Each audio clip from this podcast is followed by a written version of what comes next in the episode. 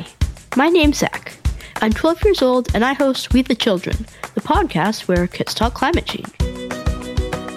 Like a lot of kids my age, when I think about the future, I can't help but wonder what kind of world will be waiting for us.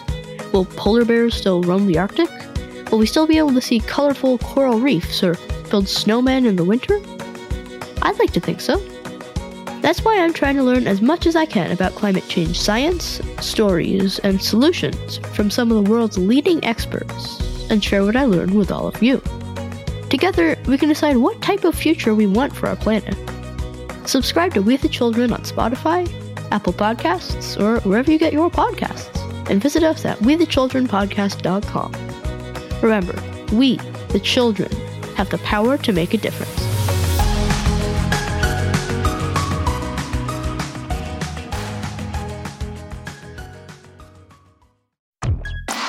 Hello everyone, and welcome to another episode of The Show About Science. This is your host, Nate. Today, we're going to tackle a question. Are we alone in the universe? That's a big question. So let's look to the stars and try to understand how it might be possible to find life on another world in another solar system. Okay. Should we call them?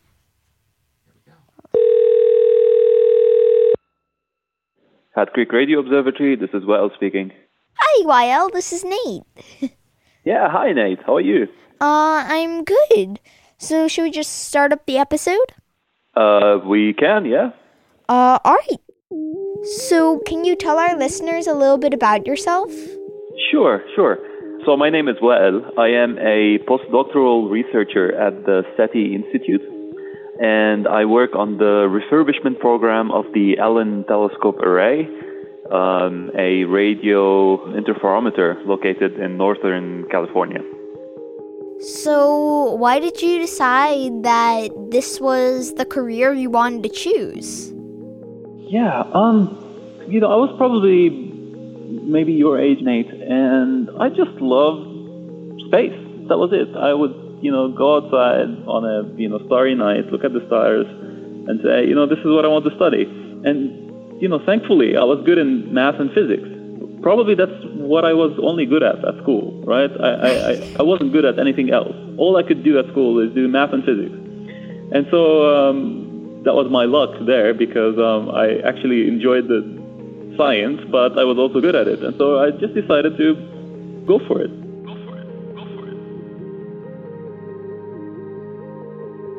So, what is the Allen Telescope Array? Yeah, so the Allen Telescope Array is a collection of 42 6-meter dishes. So every single station or every single antenna is 6 meters in diameter. They are fully steerable. In other words, they can track and slew on the sky. And yeah, it's an interferometer. So an interferometer is an instrument that you can combine together to simulate or to emulate a big dish, right? So it's a collection of small dishes that once you combine them together, they behave like a single big dish. So what is the purpose of the telescope that you work at? So the main science driver is to perform SETI. So SETI stands for Search for Extraterrestrial Intelligence, and that involves collecting data and searching it in such a way that would be sensitive to a advanced extraterrestrial civilization. But also the telescope is really good in doing other stuff, like the search for fast radio bursts, for example. I can talk about what fast radio bursts are if you want at some point later, or the study of pulsars, for example. So yeah, so there's a collection of science projects that one can do on the instrument, but the main one is SETI. All right. So yeah, what are those radio bursts? So fast radio bursts are a class of objects or a class of transients. That's how we call them. A transient is something that, you'll be looking at the sky, everything seems blank, and at some point something pops up and it goes blank again. So it's like a small thing that shines for a few milliseconds and disappears.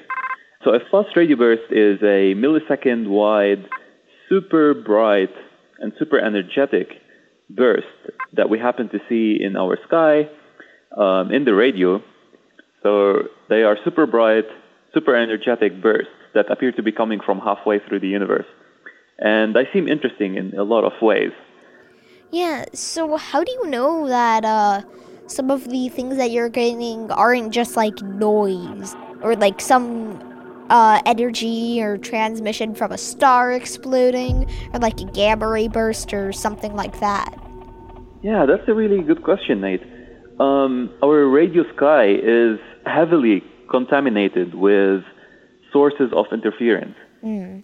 So in other words, if you walk around the site here where I'm at, holding a phone, and if your phone is not in airplane mode, your phone would try to contact the station, like the tower, and it would send radio waves, right?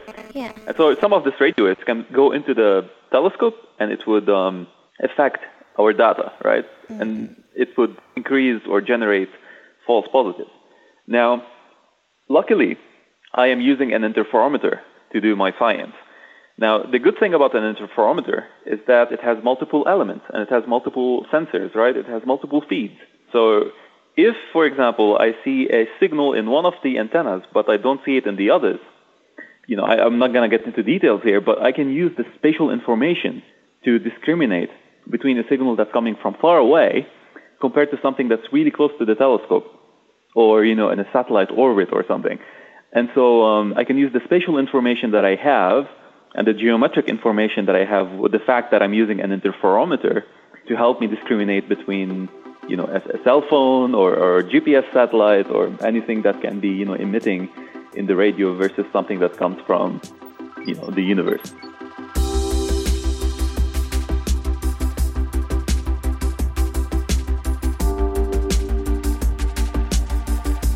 So, do you personally think that aliens do exist? I do. But in what form? That's a bigger question, I would say. I can try to answer this question in a, you know, scientific and statistical manner.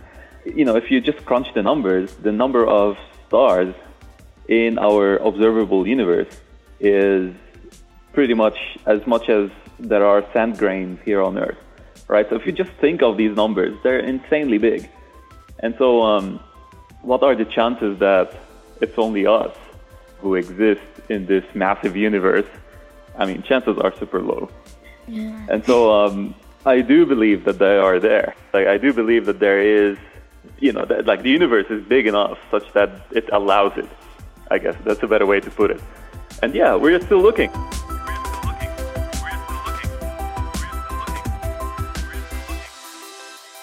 So, if you do ever find aliens, what do you think that they would look like? I would say they wouldn't look anything like us. You know how in sci-fi movies, aliens are depicted to have, you know, a face and two eyes and... Yeah, like humanoid. Like humanoids, right? But we know that nature doesn't work this way, right? Yeah. I mean, look at the diversity here on Earth, right? We've got, you know, snakes and we've got mammals. And it's super diverse, even on a planet that should host organisms that are sort of related biologically, or at least they are related in their ecosystem. But we see this massive diversity. And so what are the chances that an ET would look similar to, you know, a humanoid or a human-like? About as low as us being alone. Yeah, well, there you have it. So I can imagine all sorts of things. Aliens can have the ability to fly, or they can sense the world around them using infrared rather than optical. The universe is so big that, you know, it's much bigger than my imagination. True. So what level aliens on the Kardashev scale do you think we would find? And the Kardashev scale is like one would be able to harness the available energy of their home planet, two available to harness the energy of their home star, and three able to harness the available energy of their home galaxy. Although I think that there might be like 4 and 5, but those are really big. Yeah. So what we might find is any of those civilizations that you stated.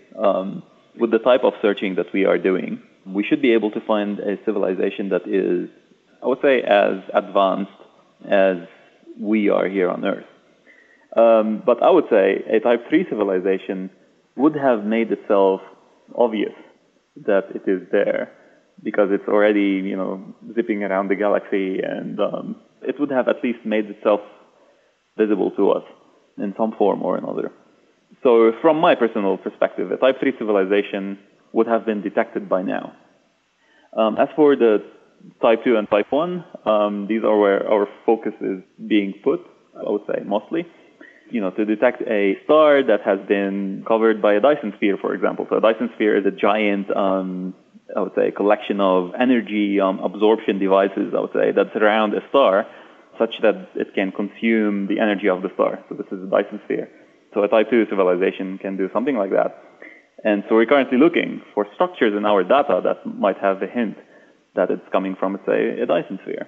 And we're also looking for leakage or radio emission that come from, you know, TV stations, for example. Let's say aliens communicate over the phone or communicate over, you know, TV or something. So this is another thing we're trying to look for. So these are, you know, for less than type 1 civilization, but also type 1 and type 2 civilizations. As for where I put my bet, that's a hard question. All right, so if you were on another planet in, like, the Alpha Centauri system, for example, how would you see life on Earth? So that's a really good question, Nate. So being, let's say, on Alpha Centauri, with the technology that we have right now, we will be able to see multiple things. So if I use radio, as in radio telescopes, to observe the Earth, I might be able to pick up the radiation that I call the leakage radiation out of Earth. So as we know, we've been using communication devices for the last 100 years here on Earth. Yeah. And so some of this radiation would leak outside the Earth, right? So you can imagine all the songs and all the TV interviews that we've done in the last 100 years, this information has been leaking outside the Earth. I can just, like, imagine aliens listening to, like, The Office or something from another planet. Yeah, right, or Justin Bieber's latest song or something. That'll be cool. Yeah, it's like, ooh, this stuff is so good. Makes them want to visit, I guess. Definitely. So yeah, so this is the type of radiation that I might see from Alpha Centauri. But this is using radio telescopes. If I go and observe the Earth, or the solar system, or the sun solar system, with a optical telescope, I will be able to, one, observe the Earth orbiting the sun, so I can know that there is a planet that has, you know, a certain mass that is orbiting its sun, so I can detect that. But I can also start detecting the characteristic of the atmosphere. So I can know that Earth might harbor life just by knowing that there is water molecules, for example, in the atmosphere.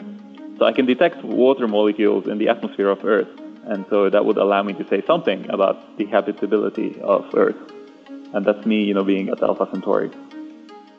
And just in case aliens are listening to this episode right now, I'd just like to say to them, hi. We're here. Okay, bye now. Oh, it's hard to come up with these things right off the top of your head. I feel bad for whoever will be our first alien diplomat.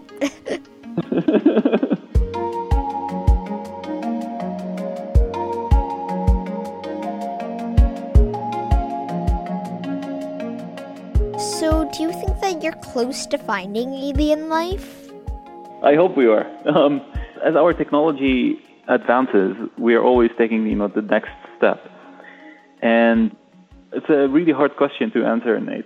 We might not find anything, right? We might, you know, still do this for the next, you know, 50 or 100 years and not find anything just because there is no one out there, right?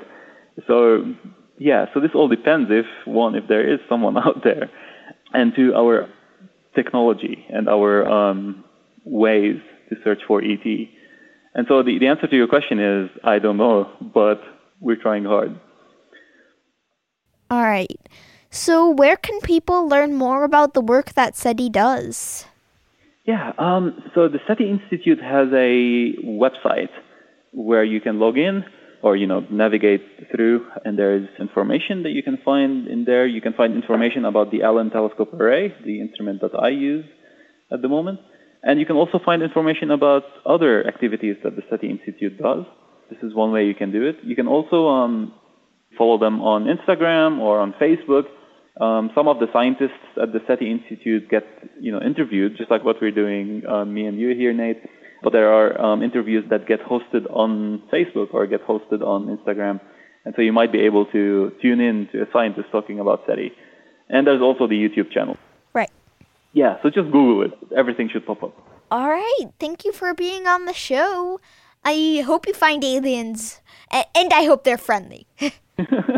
Well, thanks a lot, Nate. I really appreciate you calling, and you're amazing. I really enjoyed your episodes.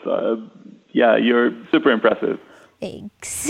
And I hope to find aliens too. And let's keep looking. There you have it, folks. The Show About Science is complete. A big thank you to everyone at SETI for helping me make this interview happen. Our theme song was written by Jeff Dan and Teresa Brooks, and additional music on this episode comes from Epidemic Sound.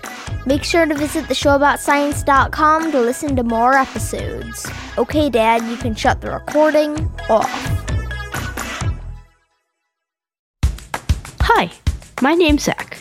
I'm 12 years old, and I host We the Children, the podcast where kids talk climate change. Like a lot of kids my age, when I think about the future, I can't help but wonder what kind of world will be waiting for us. Will polar bears still roam the Arctic? Will we still be able to see colorful coral reefs or build snowmen in the winter? I'd like to think so. That's why I'm trying to learn as much as I can about climate change science, stories, and solutions from some of the world's leading experts, and share what I learn with all of you. Together, we can decide what type of future we want for our planet. Subscribe to We the Children on Spotify, Apple Podcasts, or wherever you get your podcasts. And visit us at WeTheChildrenPodcast.com. Remember, we, the children, have the power to make a difference.